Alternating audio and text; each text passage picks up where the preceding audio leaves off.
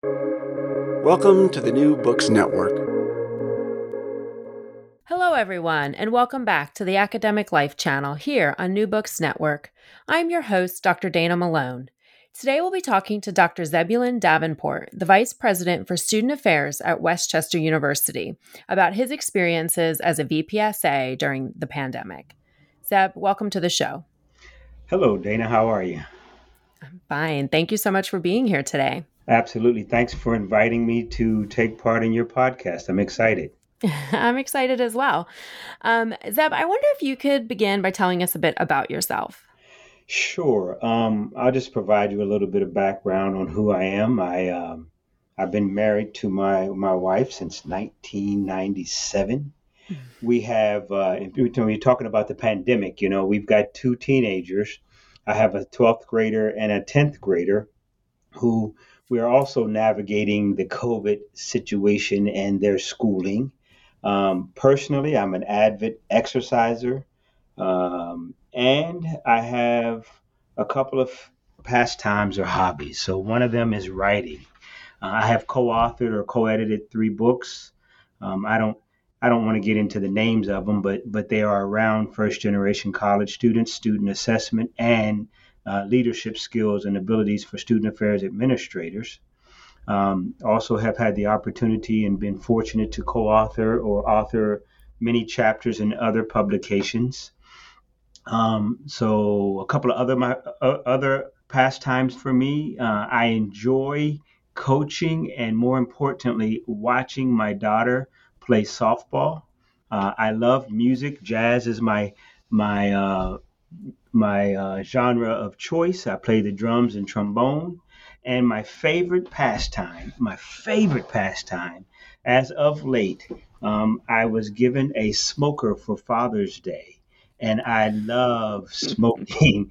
I spend the weekends smoking meat, even though I had lived with a, a vegetarian and a plant-based eater. I smoke meat and bring it to my colleagues because uh, it's just something I enjoy doing. Well, thank you. Thank you for sharing that. Um, and I, I um, I didn't mention to you this uh, off air, Zeb, but I, I do usually like to mention to my listeners, to the listeners, um, when I have someone on that I know personally. Yes. Um, and so Zeb and I um, know each other. We've known each other for several years now. We're both based in um, the Philadelphia area in Pennsylvania. And so um, both of us being higher ed folks, our paths have crossed. And it's been just a joy getting to know Zeb. We've gotten to work together some. So I wish I lived a little bit closer because I would totally take some of that smoked meat.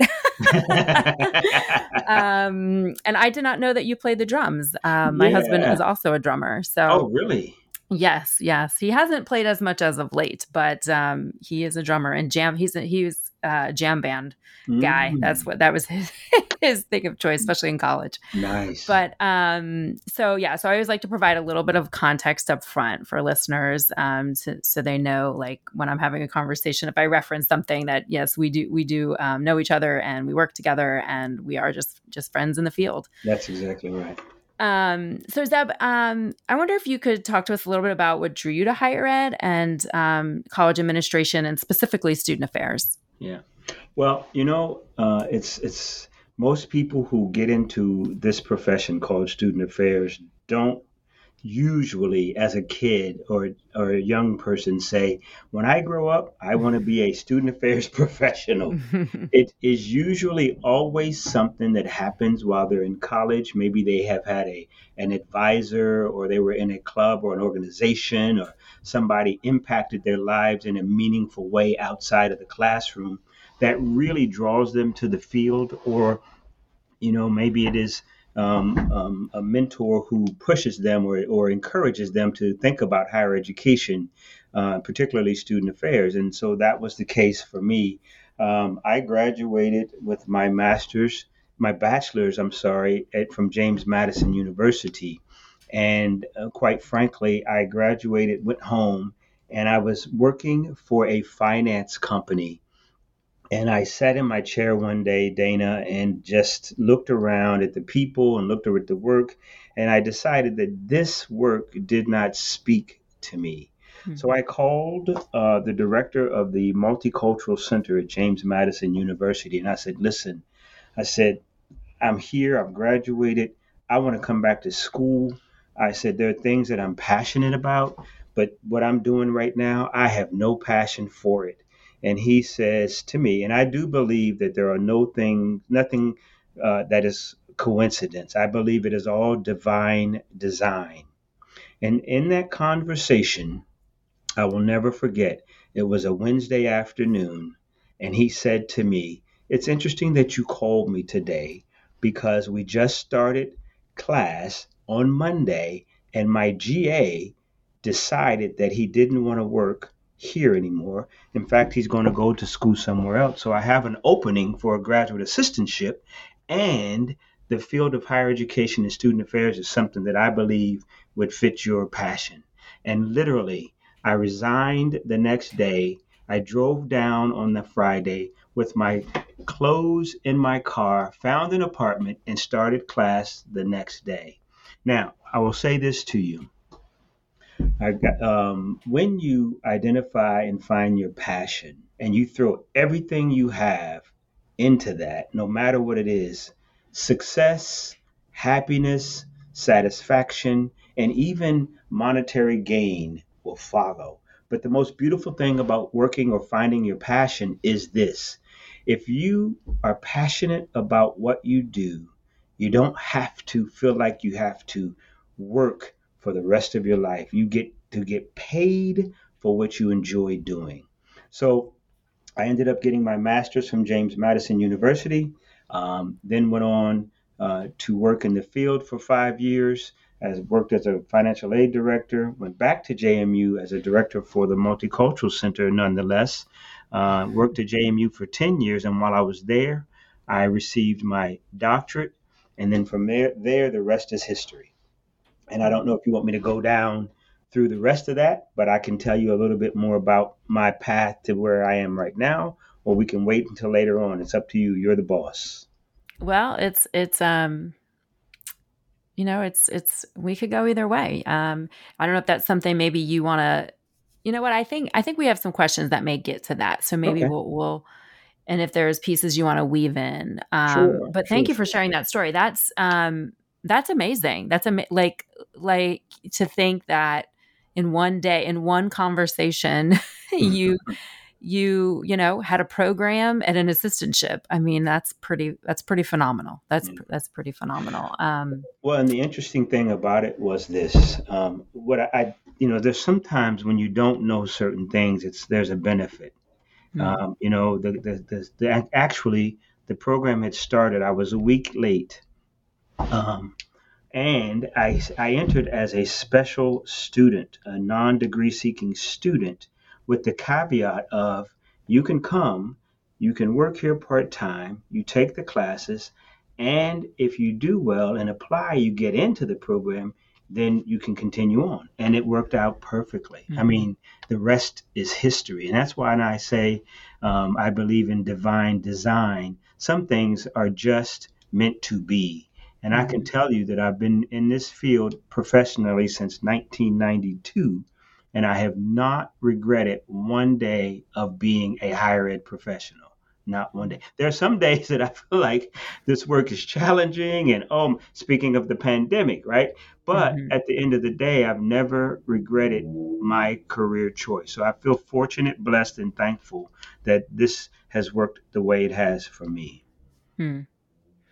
Um, I'll say this one thing in, in response before we move on to other questions. But um, your story just reminds me of so Christina, my co-producer and co-host, and I were working on some um, articles um, around the podcast, and uh, she has a line in one of the articles that we just submitted this week, and it's about the podcast and how it came to be. And she said something to the effect of the idea of like, you know, sometimes it's a life path you just you don't plan for but you know you got to take kind of yeah. thing like it's yeah. just one of those things that just the the door opens and you walk through it and you may yeah. not know exactly what you're getting into or what it's going to look like but you know you got to go so um that's that's that's uh, a great a great story and um and and wow it just seems like just it does just seems like it was a, a, a door that really opened a, a, perfect door that opened and mm-hmm. and having um I, I, do, and I said this too. I think um, I recorded with um, Alex, who is a West Chester grad, last week, and we talked about you know, the same idea that most people don't grow up thinking, I want to be a student. Aff-. I mean, unless their parents are in student affairs. Right, and I know some right. of those folks, both the parents were in student affairs. So their kids very much grew, grew up knowing about the field. But most of us who, if we didn't have that experience, we didn't, we didn't, you know, we weren't introduced to the field until way later. Yeah. And, um, and there's usually some story about an impact that someone has had on their lives in a significant way through college, throughout yeah. college. And, and, and that's kind of the beginning, right? The beginning of that tale. And I, I always love to hear those stories. So thank you Absolutely. for sharing. You're that. welcome. Thank you. Um, so, if you're willing, I'd like to kind of go back to last March, um, and just for context, um, listeners know we're pretty much we're the first week of March 2021 right now is when we're recording, so it's exactly a year ago at the moment of the shutdown. Uh, what was that time like for you in your campus? Wow, I often describe it um, to people like this: Imagine that you've prepared um, all of your adult life for a particular job or an athletic event. Oftentimes, when I speak to athletes or coaches, I say, You've prepared for a game. I don't care if it's basketball, football, rugby, soccer, field hockey, lacrosse, tennis, golf. The bottom line is you've prepared yourself, you've prepared your team for this big event. And you know it, and you know the playbook like the back of your hand. Everybody's prepared, everybody knows what they're supposed to do. And when you get to the venue, they say, Oh, by the way, we didn't tell you, but we're changing the rules of the game. And you go, Great. And then they say, And there are no rules because we're making them up as we go along. And you go, Really? Mm-hmm. Well, how do you win? We don't know. Well, how do you navigate? We don't know. Well, how do you determine who's up and who's down? We don't know. So, what do we do? Well, you know what?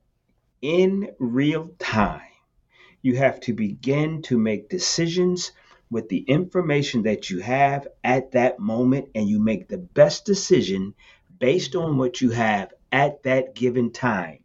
But here's the caveat, Dana one of my colleagues described COVID at that time and even now as a Ferrari, and we're driving in a Volkswagen Jetta. you get in, you start the car up, and COVID is down the road. And so, what you know about COVID at this point in time, it will be different because when you get there, the thing has changed. Mm-hmm. And so, literally, that's what we were doing you know, what is best for our students? What is best for our constituents? What is best for the university with the information that we have? And I will be honest with you, when West Chester University made the decision to not bring students back and go with an alternative mode of education and go remote, we were one of the first universities in this entire region to do it. And it drew so many criticisms. But as time w- went on, we realized that we made the best decision. Uh, didn't mean that we had it all figured out. We just knew that we had to make decisions in real time. And thankfully, I worked with a group of very intelligent, very bright colleagues, and we all spent time trying to learn as much as we could about the situation and the impact it would have on our particular areas. So, our areas of expertise, our knowledge, our ability to do research was what allowed us to navigate the space, even even now, even now. Hmm. Thank you. So that yeah, let's let's kind of coming back to the present time, there are a number of ways campuses are operating at this point, from fully virtual to you know variations of hybrid. Um, what about your campus? What does life look like now at West Chester, and how are you managing the ever changing climate of the pandemic um, on your campus and in your role? So currently, we are um, we're probably about 90 95 percent virtual. We have a few in person classes very few. Um, we have our total population at this institution is around 17,500 students, uh, with a on-campus population of about 5,100 students. We currently have about 600 students on campus, uh, and probably about a thousand to 15 stu- 1500 students who take some classes in some type of in-person format one way or the other and we also now just recently last month have invited uh, athletes back to campus to um, participate in their particular sports using uh, covid requirements that have been instilled by the NCAA and even some of our campus um, protocols. So we are still virtually uh, or highly virtual with some in person classes and a very small portion of our students in the residence halls. Okay. What what have been um, some of the biggest challenges for you as an administrator who's tasked with leading a team who is mostly student facing, and and how have you faced those challenges? Yeah, so you know it's really interesting. Um, there's there's when you talk about change and ambiguity, it is extremely important that one realizes that you lead through change and you lead through ambiguity and you manage problems and issues. All right. And the biggest thing that a leader can do is to always remember to describe reality as it exists but also you have to manage the message. So the biggest challenge is having a group of people who are looking to you for leadership and being able to lead through that change or that ambiguity and make sure that folks are coming along and understanding that there's some things in, that we don't know and there's some answers that we don't have. But having the confidence and the grace of the folks with whom you lead, it's important to be able to to um, keep that confidence and also have the grace of the folks with whom you work so that they understand that we might not get it right, but we're doing the best we can. Uh, and, and hope that folks will give you the benefit of the doubt when things don't happen the way you would plan them to happen. Now, you said the biggest challenge the biggest challenge is not having answers to a question and not being able to predict what will happen uh, in the future. And so, um, but it tests your leadership acumen to be able to stay steady.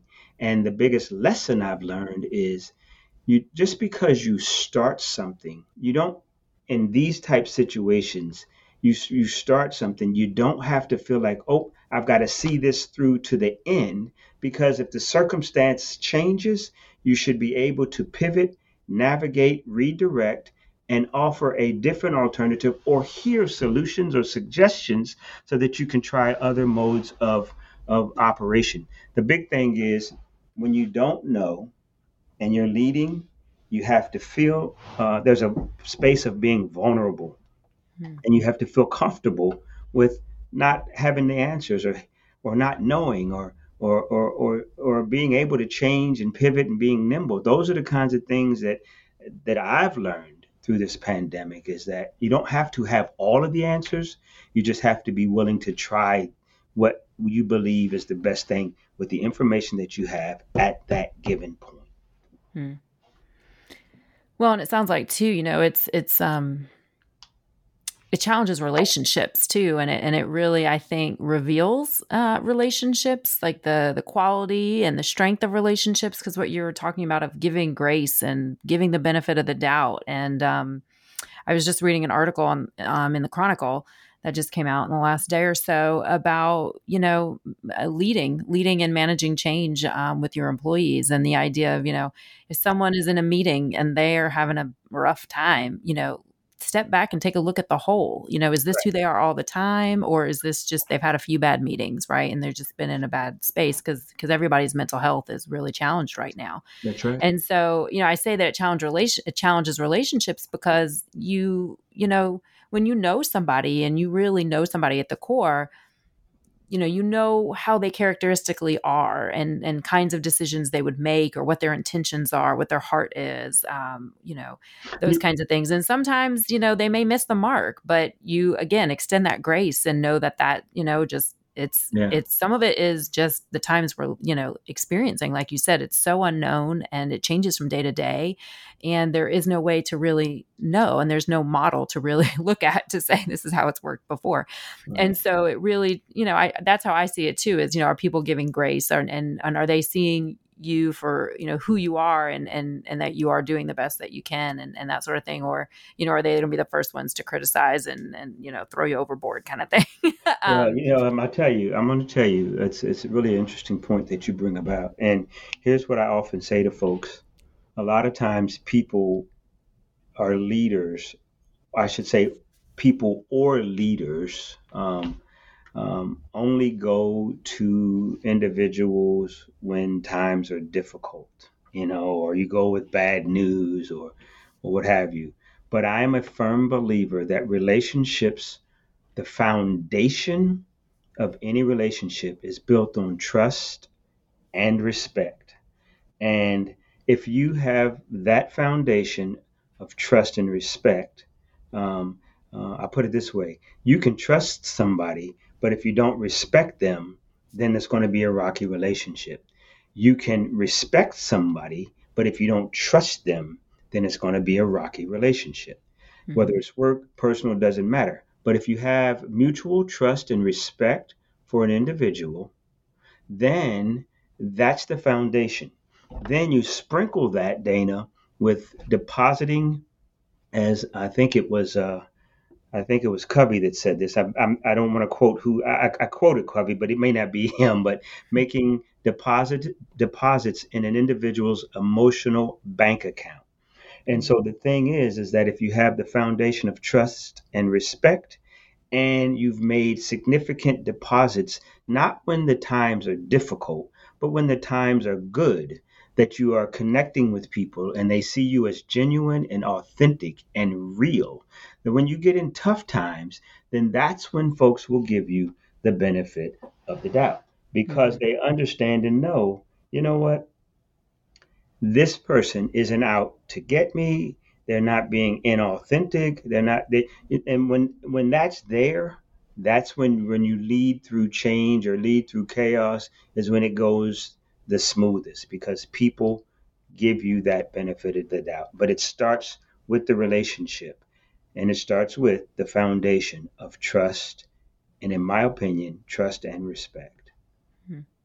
Yeah. I would I would agree. I would I would very much agree. Um, so so you are a seasoned administrator at this point in your career. Um, what, if anything, um, has prepare has helped to prepare you for leading through this pandemic? Yeah.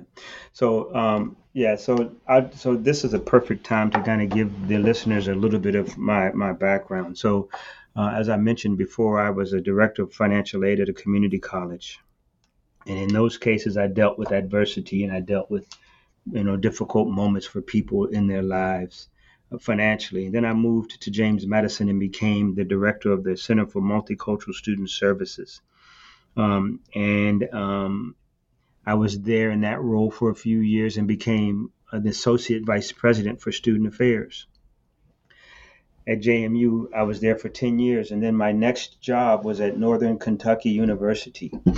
Uh, and I went there as an assistant vice president, and I was there for five months. And the president asked me if I would be willing to serve as the interim vice president because there was a shift and the current vice president. And I said to him, Well, I, I came to be an assistant VP, not a vice president. He said, Well, here's where we are. Things have changed, and uh, and we'd like you to serve in this role. You've you've you've proven yourself even in the five months that you've been here, and we'd like you to serve as the assistant vice president or the interim vice president for student affairs. And I'll never forget it because I, I said to him, Well, you know, I really would like to talk this over with my wife and get back with you, my, my partner, my, my spouse, and he comes back and says, That's fine, um, but I need to hear from you tomorrow.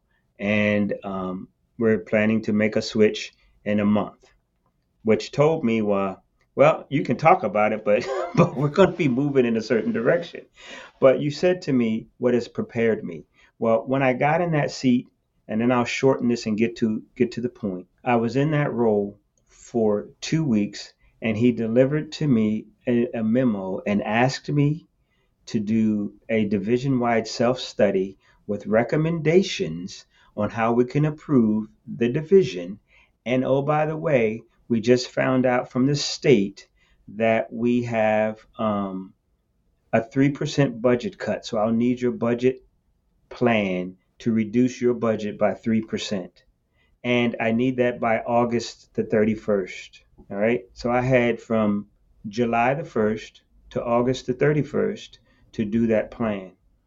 And what I didn't realize, Dana, was that was preparing me to lead through adversity. Um, I went to Indiana University, Purdue University, Indianapolis. I was there for five years and had to lead through some adversity. Came here to West Chester University. I've been here since um, 2016. We've had to lead through adversity, and here we are right now in the midst of a pandemic.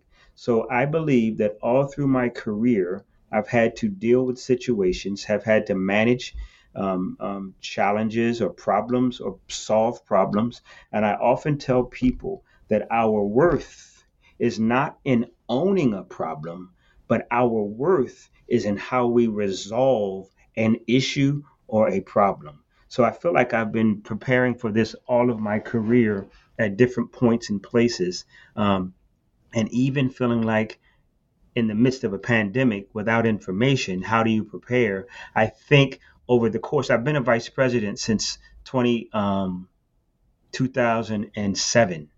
So, you know, this has been what I've done for almost the bulk of my career in higher education at the highest level in terms of an executive level leadership on a college campus. So it's been, I've been preparing for this for the since 2000 2007 at this level. Mm-hmm. Okay. So, so based on your experiences with students on your campus now at West Chester, um, what would you say are the biggest impacts and challenges facing students right now? Wow, that's a great question. Um, I will tell you that I hear from students that being disconnected is one of the biggest challenges they face. Hmm. You know, as human beings, um, by nature, we are generally social beings. And for many students, being disconnected has been a huge challenge. Now, you also have the issue, uh, and we cannot forget this. Uh, we have issues of access, affordability, technology, distance learning. Uh, and there are some students who have different um, disabilities that impact their life in a Zoom or virtual environment that we cannot forget. So, all of these things um, are things that I hear from students. And not to mention, and not the least of these, is what's happening in our society with regards to race relations mm. and um, politics and what I see as a division in our country like I have never seen before. All of these things are things that our students are having to deal with. And for at least half of the population on a college campus, they've not been on campus um, in a real live situation because the pandemic started, if you remember, in the mm-hmm. spring when we evacuated our campuses. And so it's already a year. And by the time these students come back in August, we will almost have two classes or two and a half classes with very little on campus experience. And that's not just this campus, that's mm-hmm. most of the campuses around the country. Yes. Mm-hmm. Yeah, and it's so. I mean, I'm I'm glad you brought that up because it's um, the idea of you know the social unrest that we're experiencing in the division and the just so much um, in our country. Um, in addition to this pandemic, and then having to deal with that and experience that in a in a in a distanced way, in a um, you know is is challenging. Having some of these these really hard conversations that are hard you know, even if we weren't in the middle of a pandemic and having these conversations face to face, these are really hard. They're tough. and um and so being able to you know process that and think through that and experience that you know in you know when you're when you are feeling quite isolated and and um and there's so many of those like you said those connectivity um, challenges. And i know like even in some of the work the volunteer work that i do um, you know there's been some folks who have just dropped off because you know they you know if if it's people who ha- are not used to like like work so like my husband works from home my partner um, he works from home and and did before the pandemic that's just the nature of what he what he does so he was used to being on a computer all day and or mm-hmm. being on zoom calls zoom is a part of our life long before the pandemic and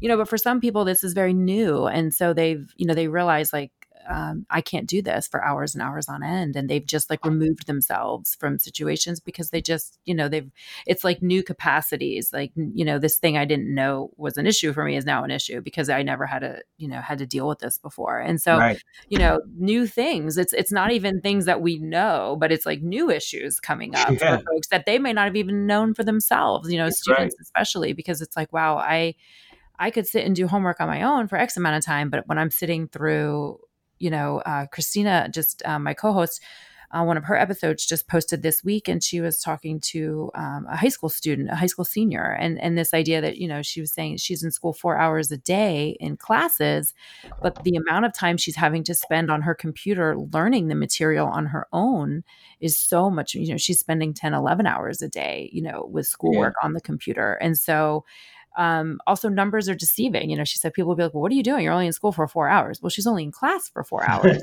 right. and you know, she's on the computer doing.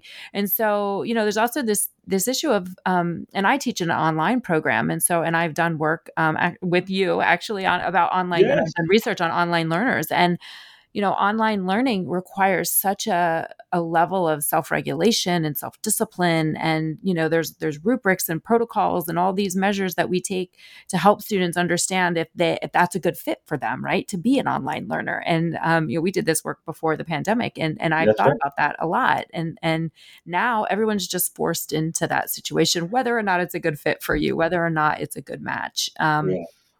And it has a lot of challenges. And so I'm sure it is bringing up yeah, it's interesting because, like you said, uh, what was really interesting for me is four years ago, I said, folks, we need to start looking at how to create environments for students who are taking classes online.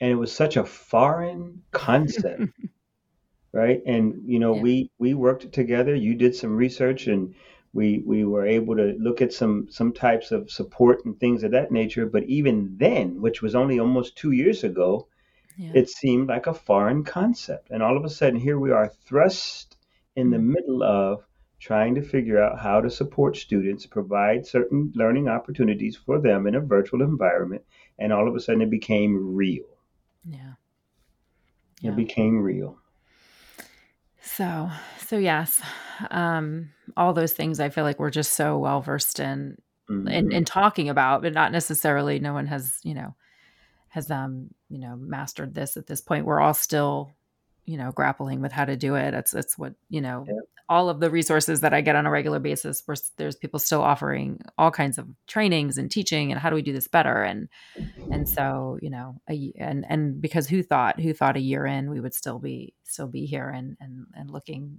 to the next year. But um, so speaking of looking to the future. Um, looking to the future of higher ed, what do you see? What lasting impacts do you foresee as a result of the pandemic? Well, I can tell you this much if people go back to doing things and operating the way they did pre COVID, once we get beyond this thing, they will have missed a major opportunity to learn, change, and grow. Frankly, one of the things that I see is, you know, um, we used to be handcuffed by the only way we can do business is in person. And what we've learned over the last year is there are multiple ways to deliver programs, services, and um, educational opportunities for students. Uh, uh, you know, we, we no longer have to say, well, if you can't make it at this time, then you miss it because we can we can put it on YouTube, we can uh, live stream it, we can um, um, Zoom the meeting. If somebody can't make it, we can Zoom them in. So there's so many things that um, we should take away from this experience.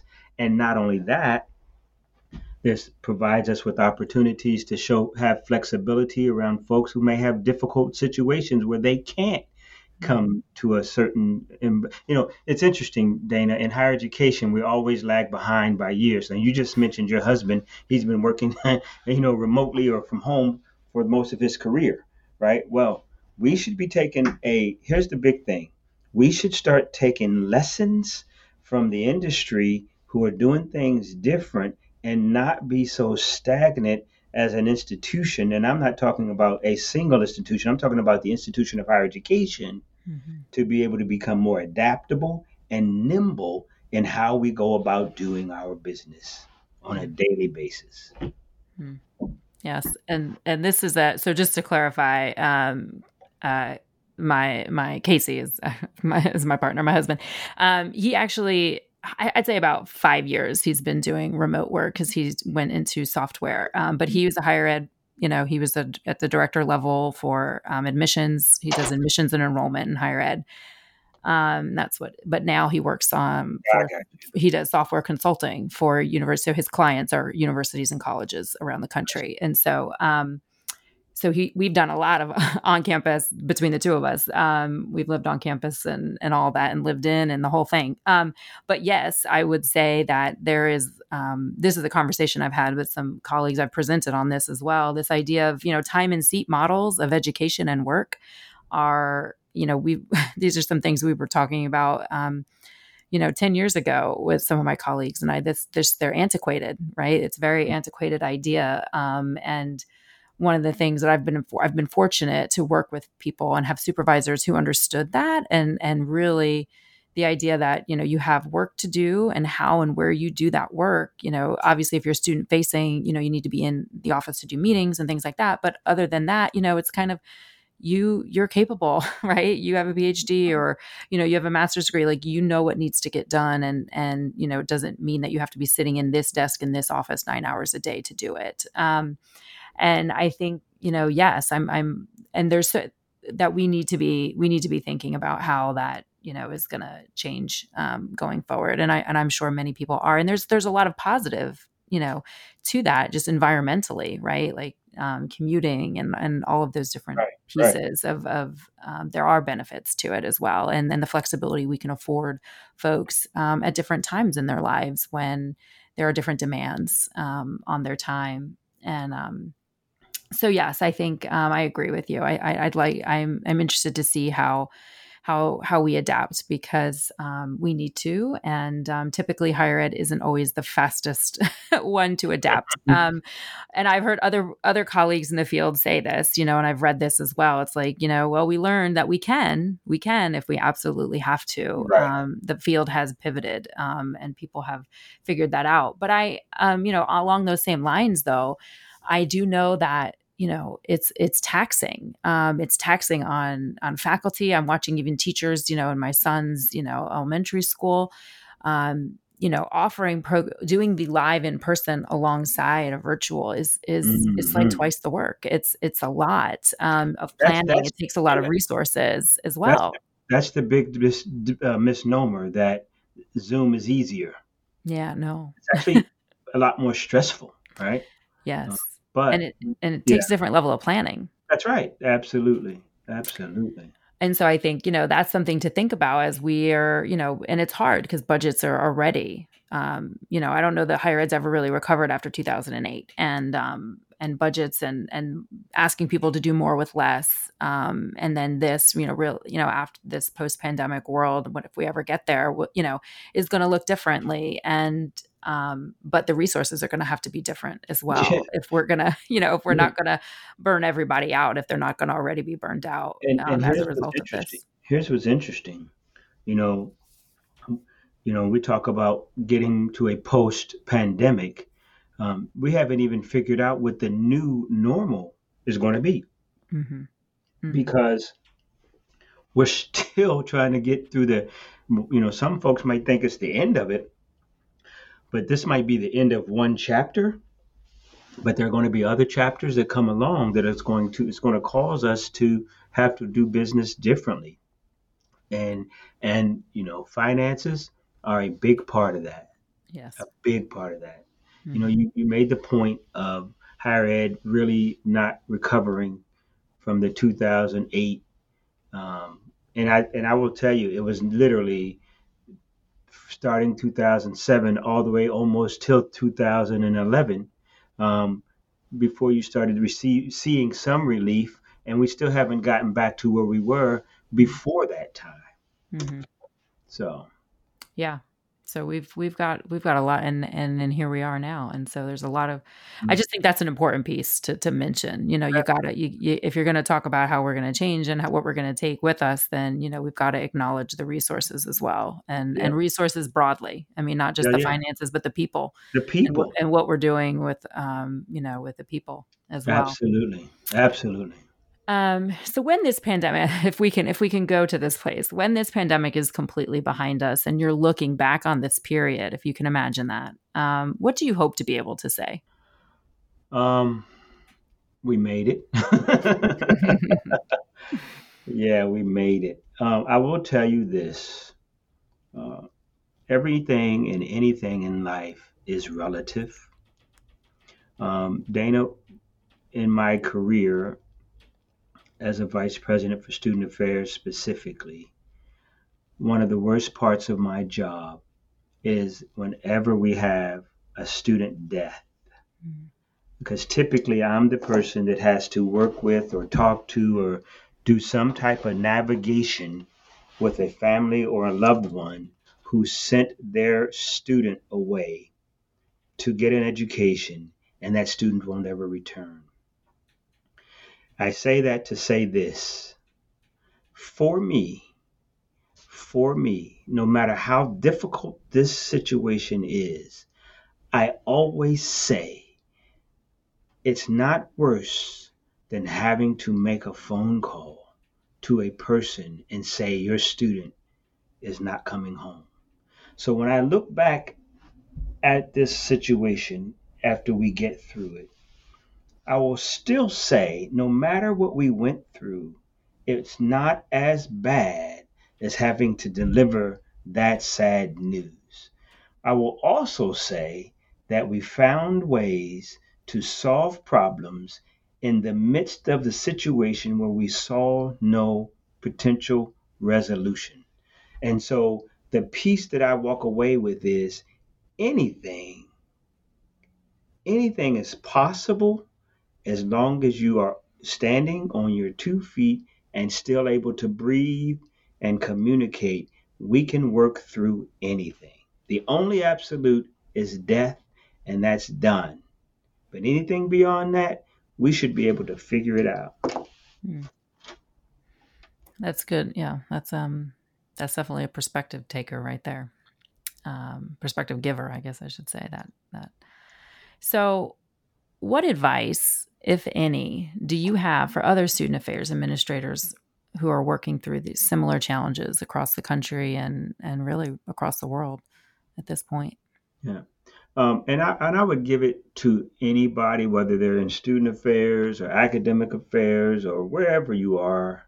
Um, one of the best pieces of advice um, that I was given was from my first president, Dr. James Votruba. And he said to me, and I said it earlier, Zeb, once you find your passion, unpack your bags, take root, and throw everything you have after your passion, and the rewards will follow.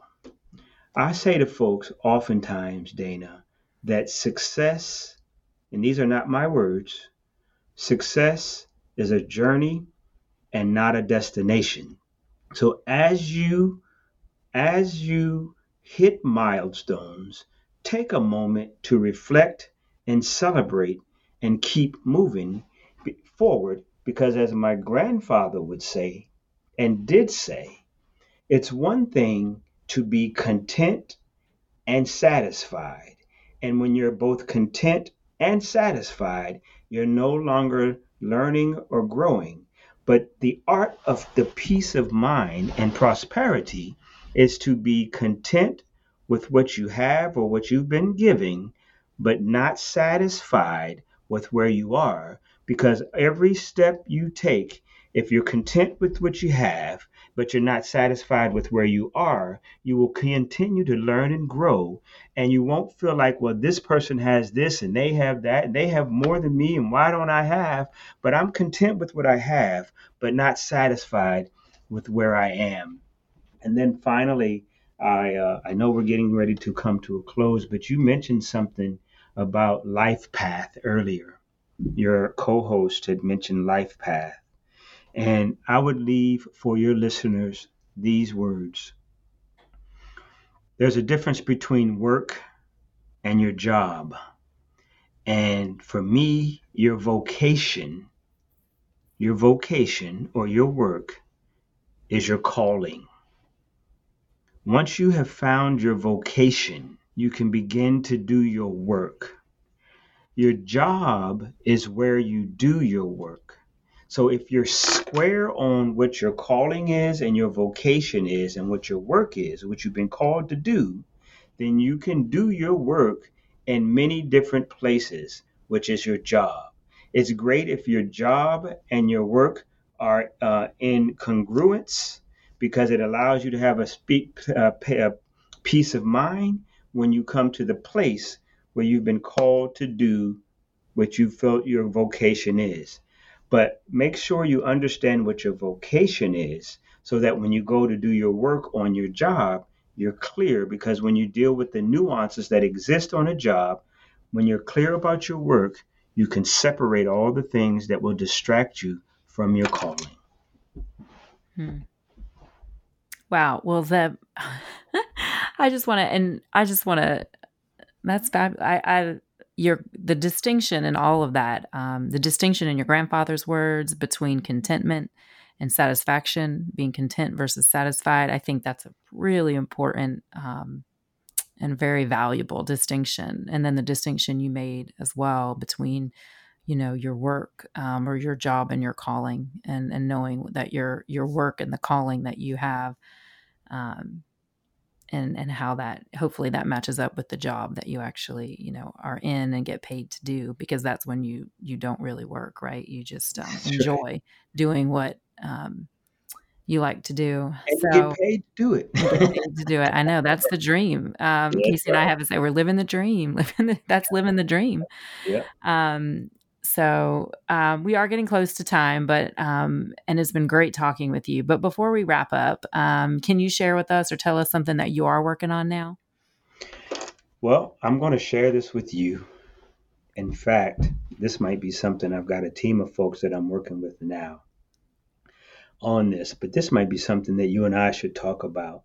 Um, and um, it is probably for me, it's the next big horizon um, you know, in an environment where people are talking about a return on investment, a return on investment, the ROI.